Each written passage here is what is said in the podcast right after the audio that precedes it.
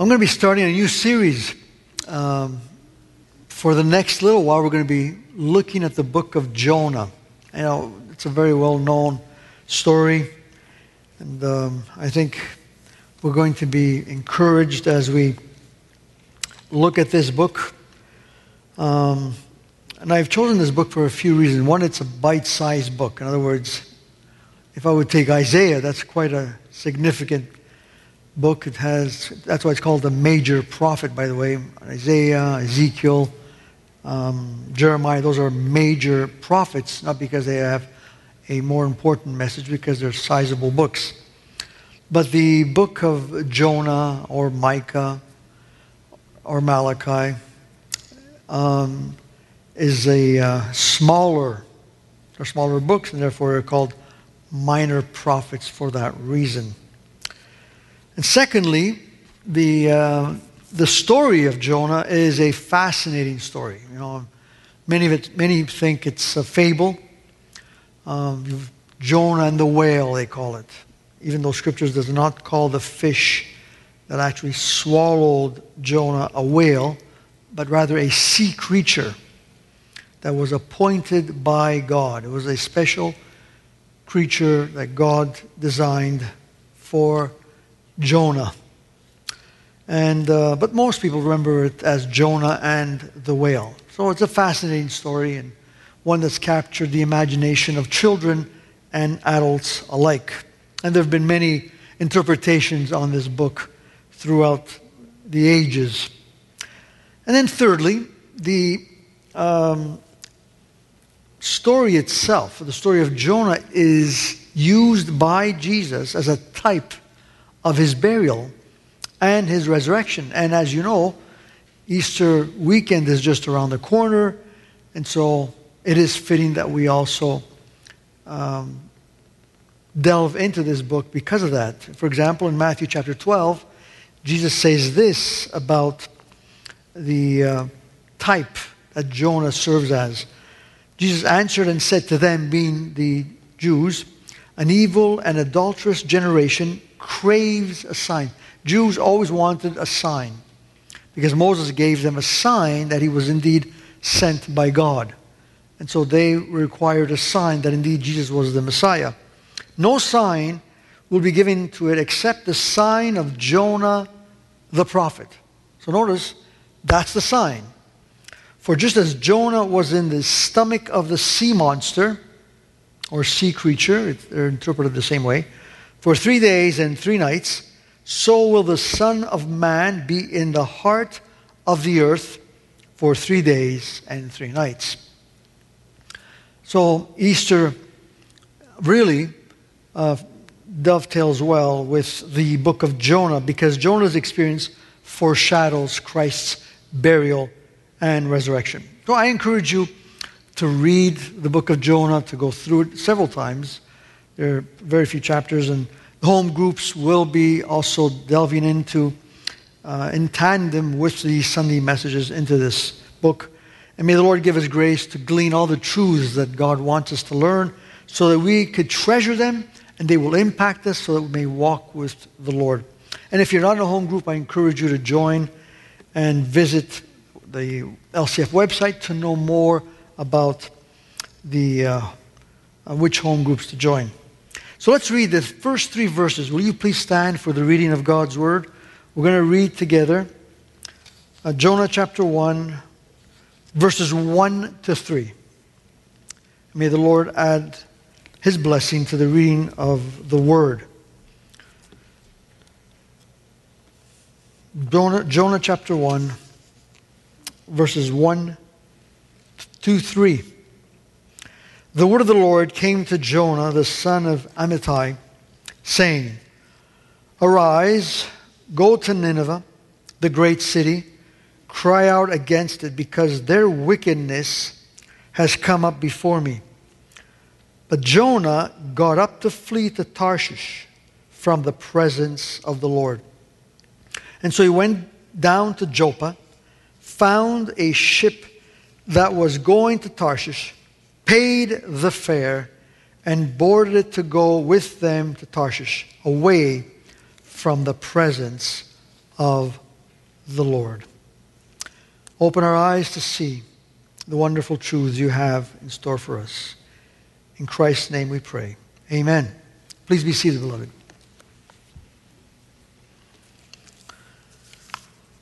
So the question we have before us, first of all, is who is Jonah? Immediately, what stands out, what catches everyone's attention here, is a man who refuses to obey the Lord. God tells him, gives him a very specific command, and he says, No, absolutely not. Now, disobeying God is never a good thing to do. In fact, it's outright dangerous. So, who is this man that dares to disobey the creator of the universe? He is a prophet by the name of Jonah. So, what is a prophet? Well, a true prophet is someone who speaks on God's behalf to his people. That's what they were there for. And in the Old Testament, we read of many prophets, and they were all sent by God, they were all given a message by God, and they generally, when we read about them, do what God tells them to do. Whether it's Isaiah, Jeremiah, Ezekiel, Daniel, Malachi, Micah, they were prophets sent by God with a message from God, and they spoke to God's people. And there were serious consequences when the servant of the Lord, the prophets, did not carry out what God asked them to do. Uh, there are a few instances when a prophet disobeyed the Lord. You'll remember when Moses, instead of speaking to the rock, and it was the same rock that he had spoken to years earlier, from which flowed a river of water, um, was asked to not, uh, rather, he struck it the first time. He was asked to speak to the rock. And instead, he struck it because he was angry. Struck it twice. And God, from that moment on, said, You're not entering the promised land. Moses pleaded. God said, No. One mistake. That was a high standard. We've read, for example, in the past few Wednesdays about an unnamed prophet who left Judah, went up to the northern kingdom of Israel, preached at Bethel, and he was given specific instructions um, not to drink water, not to have any meals, not to stay with anyone, and to return back to Judah using a different road, a different path. And he broke one simple command. That one there, he sat down in someone's house, he had a meal, and he died for that mistake. Uh, that's what happens with a prophet. You disobey, you're punished, and it's severe punishment. That's why James says, Do not be many teachers, knowing that we, and he includes himself, shall receive a more severe judgment. So, those of us who teach, those of us who have a ministry to feed the flock, will be more severely judged than those who do not teach.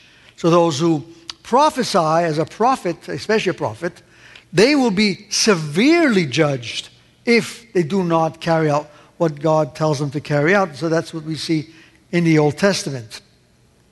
And so, what you have here uh, is um, the life of a prophet. Uh, what kind of a life did they live? Well, prophets lived very, very difficult lives. Kings lived in the lap of luxury, but prophets lived in the lap of suffering and rejection. Uh, they lived a life of severe deprivation of utter self denial. Look at Ezekiel. God told Ezekiel that his wife would die and that that death would be a message to the people of Judah. And he accepted it. Look at Hosea. He was told to marry a woman that would cheat on him repeatedly. So he had to prepare himself to having, having children with this woman and then see her leave his house have affairs after affairs, and then him bringing her back home.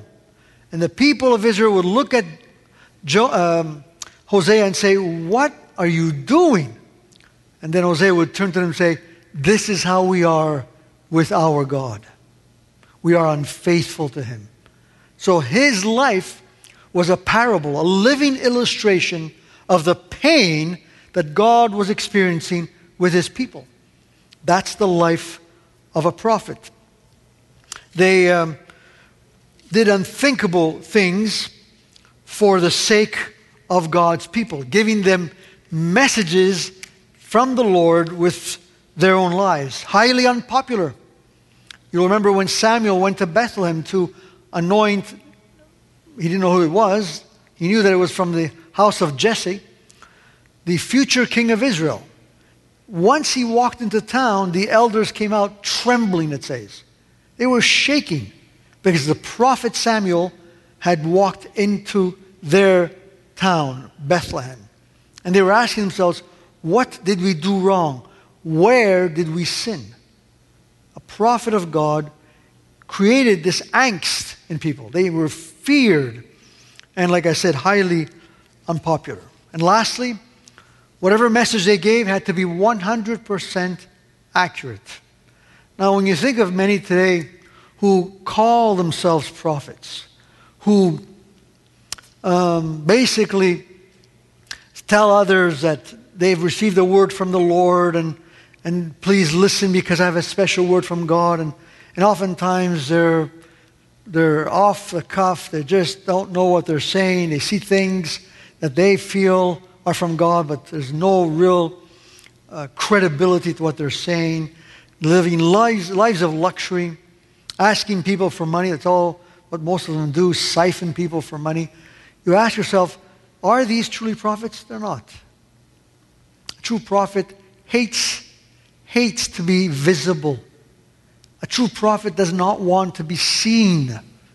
He's only seen and heard when God sends him to be seen and heard. Otherwise, he's invisible. They barely speak. They don't want to speak. A prophet that is sent by God is only speaks when God moves him to speak. Otherwise, they pull back. That's a prophet. So the prophets of today do not meet the criteria of a genuine, bona fide prophet as depicted in Scripture. Jonah was a genuine, bona fide, premier prophet. He was God's servant. He was not a char- charlatan was not an attention seeker, he was the real deal. And he lived in the 8th century BC, of course, in the northern kingdom. He was a prophet of the north, not of Judah. So that's Jonah in short. His ministry, as I said, was primarily in the north, North Israel, also called Samaria, sometimes called Ephraim or Israel. And uh, the king at that time, while he was a prophet, was Jeroboam II. Now, Jeroboam I was a wicked king. After the kingdom divided, Jeroboam I was the wicked king. And every other king after that was wicked. The kings of the north, not one of them was faithful. Okay? So the time that Jonah lived was Jeroboam II, but yet God was merciful towards Israel of the north uh, because he saw their pain. It says, in 2 Kings chapter 14, verses 23 to 27. This is during the ministry of Jonah. In the 15th year of Amaziah, the son of Joash, king of Judah, Jeroboam, the son of Joash, king of Israel, became king in Samaria. And he reigned for 41 years. So he reigned quite a while. He did evil. Notice he was a wicked king. All the kings of the north did evil. This was their epitaph. They did evil. It's, that's all you could have written on their tombstone. He did evil. Next king, he did evil. It's like deja vu over and over. And he did not abandon all the sins of Jeroboam, the son of Nebat, which is the first Jeroboam, into which he misled Israel. He restored the border of Israel from the entrance of Hamath as far as the sea of Arabah, in accordance with the word of the Lord, the God of Israel which he spoke through his servant Jonah, the son of Amittai, the prophet, who was from Gath Hepher. So what happens here? You see, Israel was weak, it had invaders, but he restored the borders. He reinforced them because Jonah prophesied, and the king, based on the prophecy of Jonah, reinforced the borders and God gave them reprieve. He basically had mercy on them. Notice verse 26 For the Lord saw the misery. In other words, they were disobedient, unfaithful, they were in a miserable state, but instead of repenting, they continued in disobedience. But the Lord held back on giving a further dosage of judgment. The Lord saw the misery of Israel, which was very bitter, for there was neither bond, which means a slave, nor free that was spared, nor was there any helper for Israel. Yet the Lord did not say that he would wipe out the name of Israel from under heaven, but he saved them by the hand of Jeroboam, the son of Joash. So God used this evil king, this lawless king, this man who did not fear God, and had mercy on Israel. And through the ministry of Jonah was uh, a blessing to the people, even though they were undeserving of this blessing from God. So that's Jonah's ministry in short. So it was a, you, a man, he was a man used of God, a ministry that was blessed by God and was instrumental in the life of the people. Um, he was therefore blessed of God in his ministry. Now let's look at his birthplace. Very interesting. I want you to pay attention to this. And we just read this in verse 25. Through his servant Jonah, the son of Amittai, the prophet, who was from Gath Hepher. So you say, okay, so he was from Gath Hepher. Anybody been there? Nobody, of course, right? Who knows Gath Hepher? So when you read of the birthplace of Jonah, this place called Gath Hepher, it's a town. Um, it's easy to write it off as another insignificant, meaningless town, as there are thousands of them in Israel. But Gath Hepher, Hepher rather, it is a significant mention. And to understand why it's important that this aspect, the birthplace of Jonah, is important, is uh, significant, we need to read the Gospel of John. And in the Gospel of John, we read of a, of a conversation between officers and the Pharisees. The Pharisees had sent these officers to somehow apprehend Jesus and bring uh, them to him and there were chief priests and Pharisees together. Okay, they were cahoots. These were the leaders of the Jewish people in Jerusalem, and said, "Go get him, bring him to us." The officers then came to the chief priest. The chief priest. They came back. Um, John seven verse forty-five, and the Pharisees, and they said to them, "So why did you not bring him?" Said, "Where is he? You went out. We sent you out to get him. Why didn't you bring him back?" The officers answered.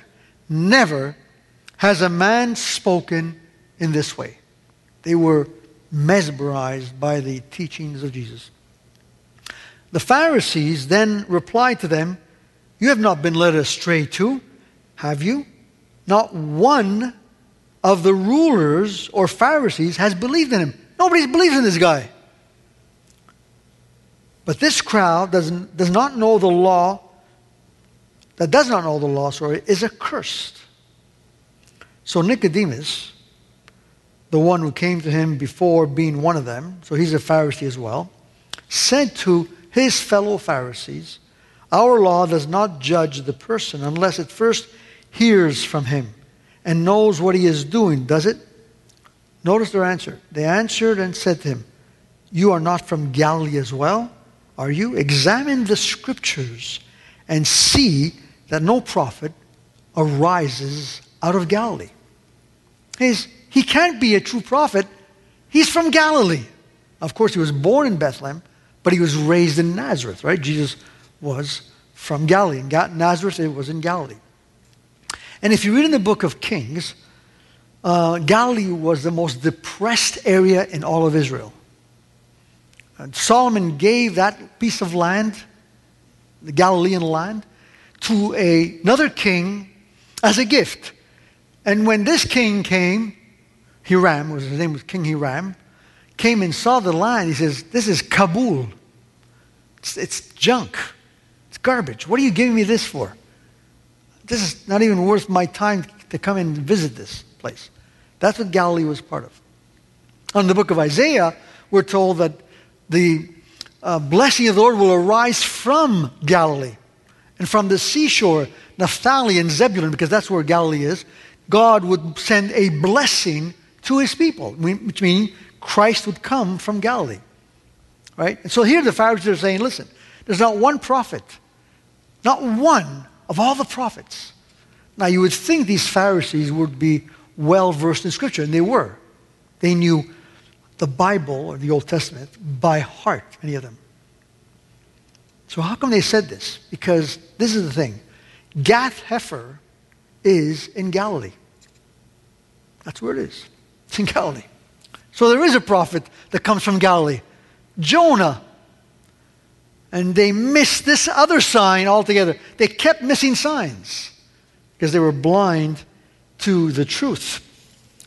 An additional sign that Jesus was indeed the Messiah. Let's look at Jonah's inward disposition. I want you to notice one more fact about Jonah before we delve into the verses.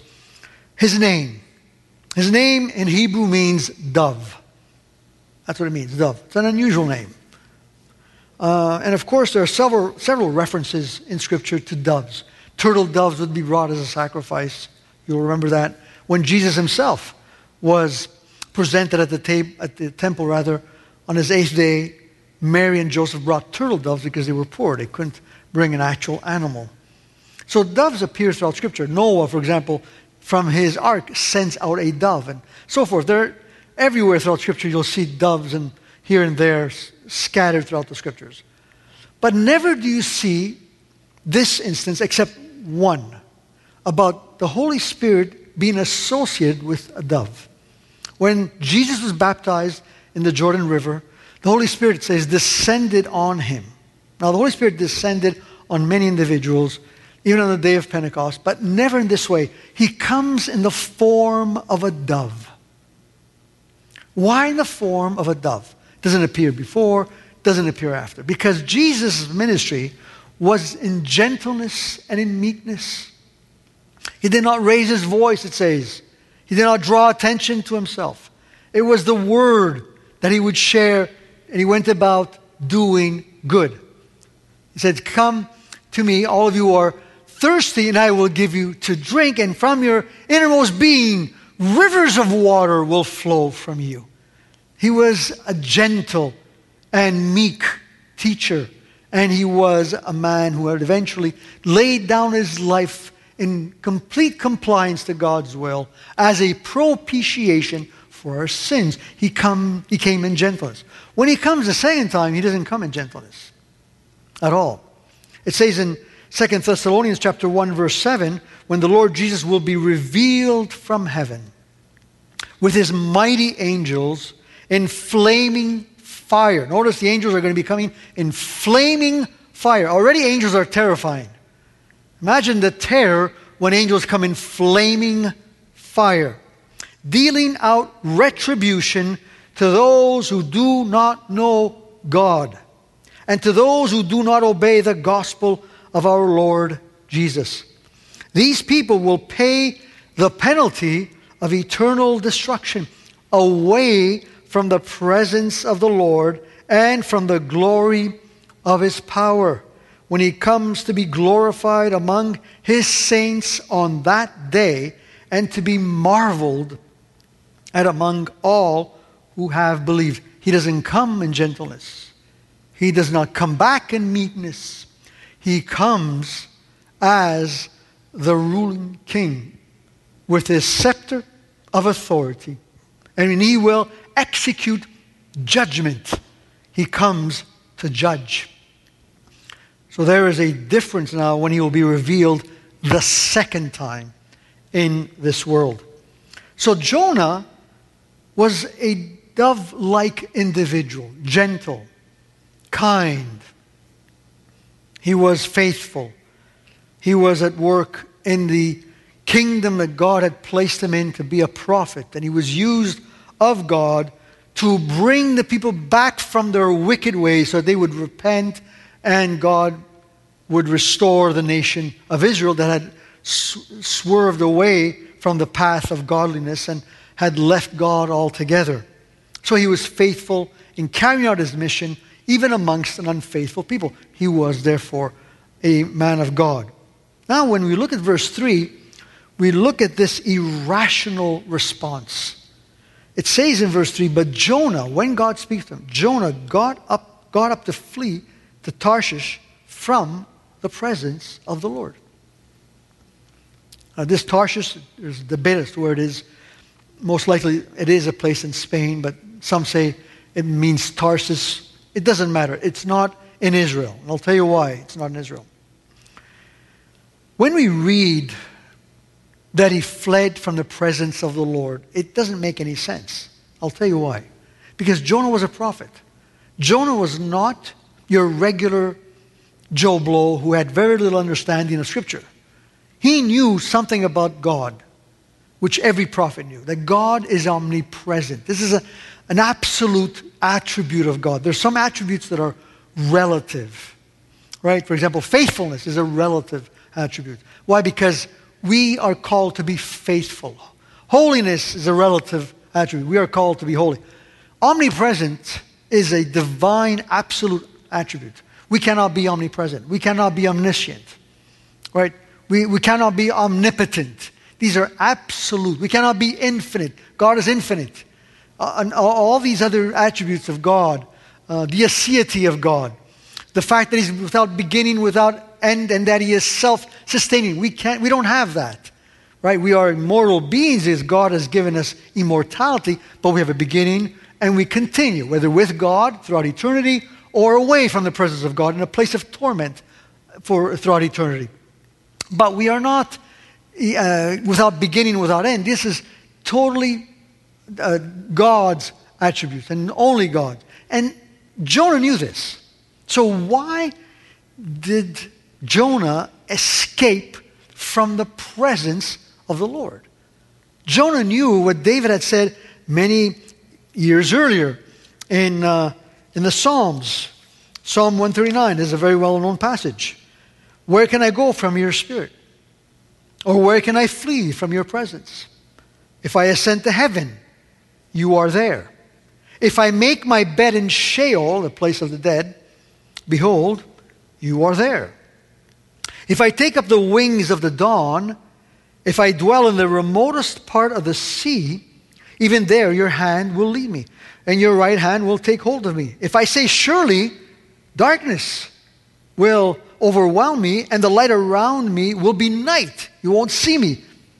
Even darkness is not dark to you, and the night is as bright as day. Darkness and light are light to you. Did Jonah not know this passage? Of course he did. He knew it well. So, what does it mean that he ran from the presence of the Lord? See, the land of Israel was the land associated with the God Yahweh, the God of Israel. Hear, O Israel, the Lord God is one, which is the Shema. They would pronounce this over and over. The Lord is one. Israel, every Israelite knew, knew this. This is what the people uh, of God would hear when the sons of Aaron would stand up and pronounce these words. So when he ran from the presence of the Lord, it simply means that he packed his bags and he left Israel. He just took off from the land where he used to minister, decided to have nothing to do with Israel. Why? Why did he leave Israel? Why did he leave Israel? Because he did what every sinful, rebellious man does. He wanted to depart from the will of God. And this is so unlike him. Why did he think, what was his rationale in thinking that God would somehow abort his plan and, let, and abandon it altogether just because his servant would leave the land that associated with his name? Why would he think that? But somehow he believed this. Jonah was dead set in not obeying God. Now, you may say, how could a prophet, so blessed by God, a premier prophet, bona fide, not a charlatan, not self seeking, one who feared God, used by God, and a blessing to his people, why would he do something like this? Why would he turn his back on the God who called him, this anointed man, because all prophets were anointed, this man who was called of God, why would he turn his back on God? See, Jonah cracked. He would rather die than go to Nineveh. He would rather be killed by God than preach to the Ninevites. Remarkable, isn't it? That's how deep seated his rebellion was. Very deep seated. Verse 2, and we'll read about his impasse here. Arise, go to Nineveh, the great city, cry out against it, because their wickedness has come up before me. Cry out against it because their wickedness has come up before me. What does that mean, their wickedness has come up before me? When God appeared to Abraham, Abraham many, many years earlier, before there was a nation of Israel, God spoke to Abraham saying that this is the land I'm going to give you, but not yet. Your descendants will be slaves, and then they will be delivered from their slavery, brought into uh, this land, because the sins of the Amorites has not reached its point where I have to uh, manifest my wrath. God says this to Abraham. So when the sins of the Ninevites had reached God, it meant that they had accumulated vileness over vileness and wickedness over wickedness and godlessness, godlessness over godlessness and lawlessness over lawlessness that now it had come to the point that God had no choice but to judge. I've often told you that angels are not beings of mercy. They only minister to those who are heirs of salvation, as it says in Hebrews chapter 1. Right? But they're not beings of mercy. They are beings of justice. And they judge. And they are all too eager to judge because they hold dearly the holiness and the honor of their Creator, their God. And when the time will come, these flaming angels will destroy and will punish. They will throw the tares into the furnace, as Jesus says in his parable, the tares and the wheat. So when the wickedness is expressed here, it meant that the wickedness had reached the, the actual border, right? The rim of the cup. It was overflowing. And God was going to judge. Now, we need to understand what kind of wickedness we're talking about. Um, here's what we know about Nineveh. First, it was a very big city. It would take three days, according to book of Jonah, three days, to walk from one end of the city to the other. So this metroplex was a large one, and it had very elaborate architecture. The city walls were able to have three chariots on the walls, uh, basically side by side, racing along the walls. This was a, a competition, a favorite competition of the Ninevites. I'm not sure why up on the walls. Maybe they didn't have streets, you know, but there they were able to ride. The um, Ninevites were extremely wicked, which was the case most often when it came to big cities. They were known to be so cruel that they would boast about their cruelty. Um, there are hieroglyphics uh, dating back to the Assyrian Empire, because Nineveh was the capital of Assyria, that depict the most graphic forms of cruelty. Each time the Assyrians conquered a people, they would skin them alive, doesn't matter what age, women, men, children, bury them alive and leave their heads sticking out. And then they would take, pull out their tongues and drive a stake through their tongues into the ground so they would languish this way until they died. Um, in addition, they would rape, of course, women and young girls and kill them and boast about it. Boasting was a very big thing with them. One account describes how they would take enemy soldiers and impale them alive outside the city gates. Other times, they would just behead all the people of a certain city because they had refused them entry.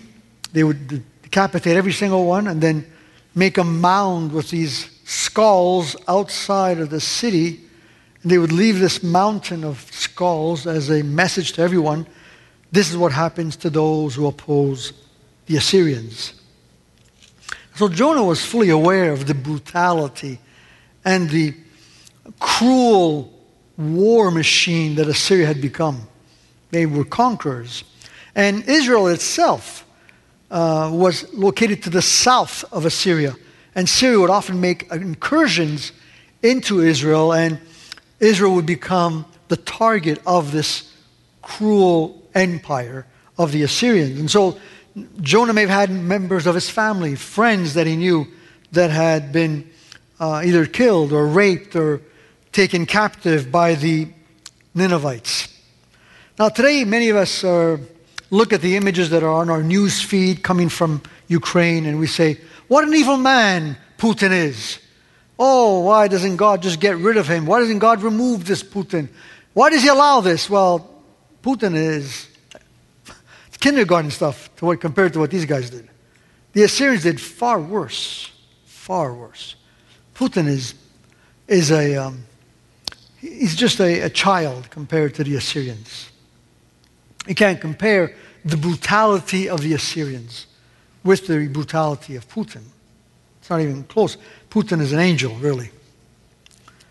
So, when we look at Jonah, this dove like, faithful servant of God, anointed by God, successful in, know, in obeying God, we look at his reaction and it is so uh, unlike, uncharacteristic of him to respond this way until we understand the Ninevites. Then we understand their evil, their brutal and cruel ways, and we say, well, did Jonah react this way because of the Ninevites? Had Jonah been sent to Judah, to the kingdom of the south, he would have gone. That was still God's covenant people.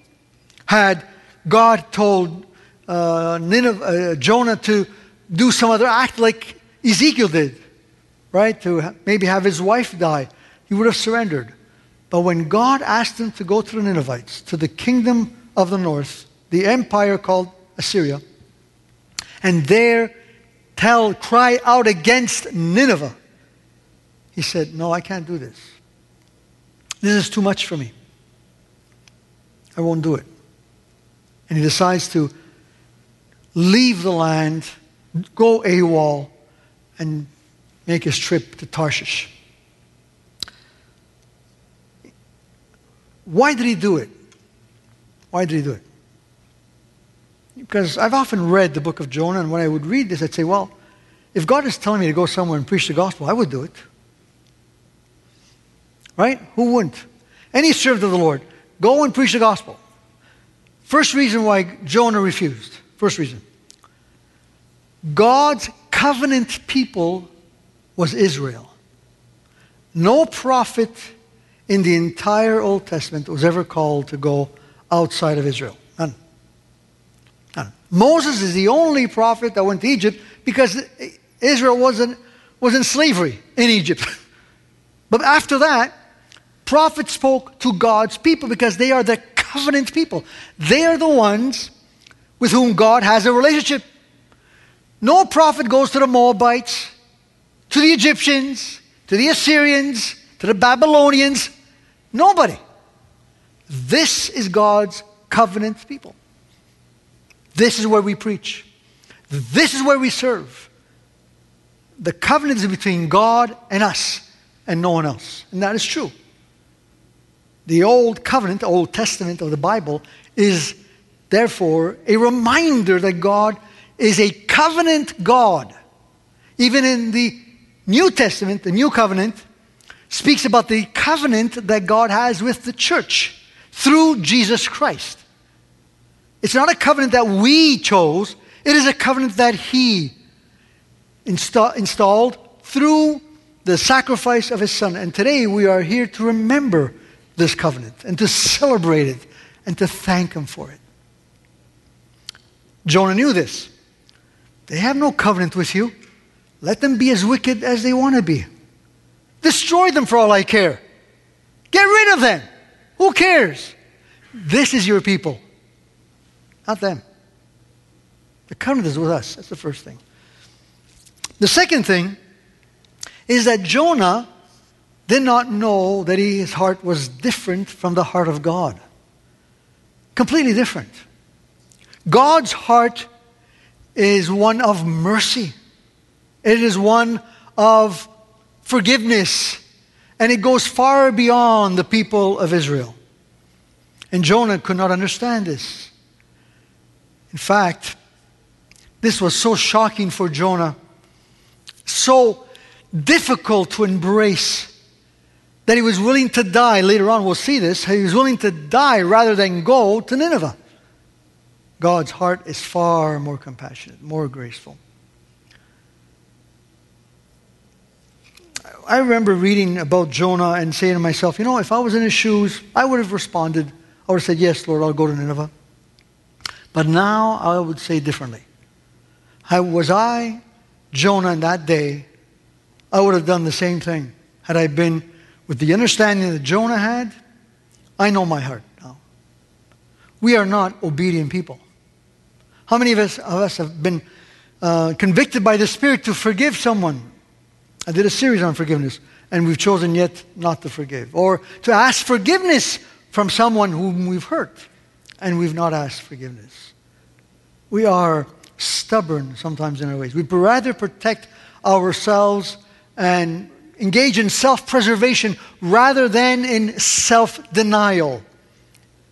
And rather giving God the glory, we give ourselves a lot of importance. And Jonah here could not humble himself before this great, magnificent, compassionate God. He could not accept it. And we're going to see how God's compassion disturbed Jonah. That God's mercy troubled this servant deeply as we go through this book. You see, he could not see the wretchedness of his heart. In fact, throughout the book, Jonah remains an angry man. Never once does he acknowledge that he is angry with God. In Romans 7, verse 24, Paul says these words about himself Wretched man that I am. What is he saying? That which I would do is what? Is contrary to the law. So when the law says I should do this, I will do the opposite. When the law says don't do this, I end up doing it. Oh, wretched man that I am.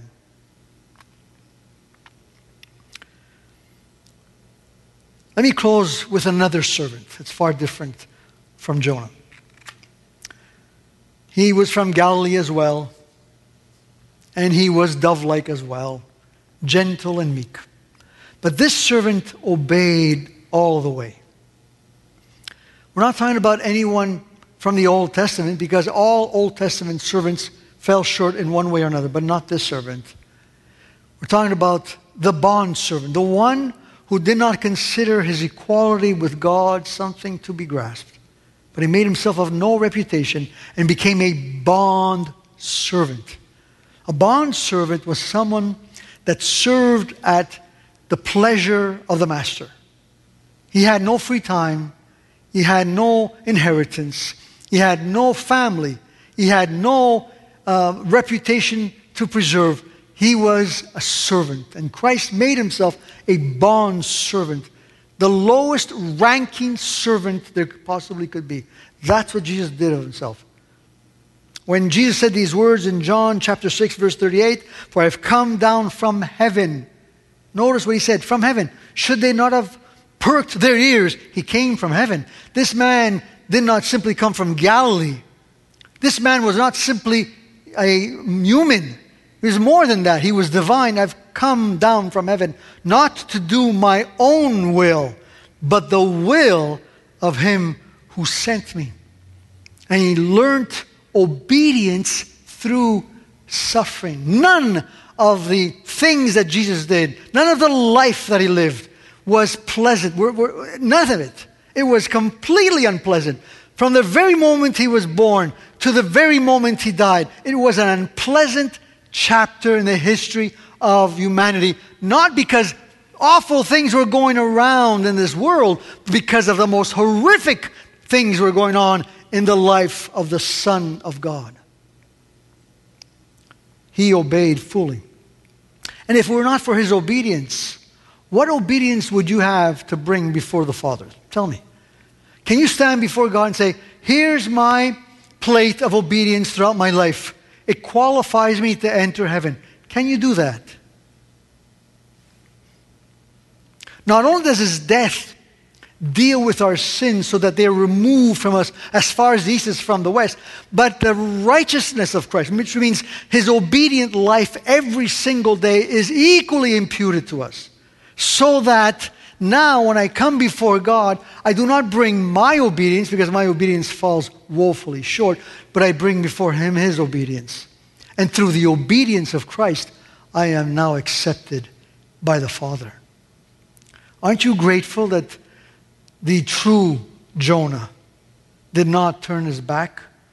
Because had he said no, then where would we be today? We would be eternally lost.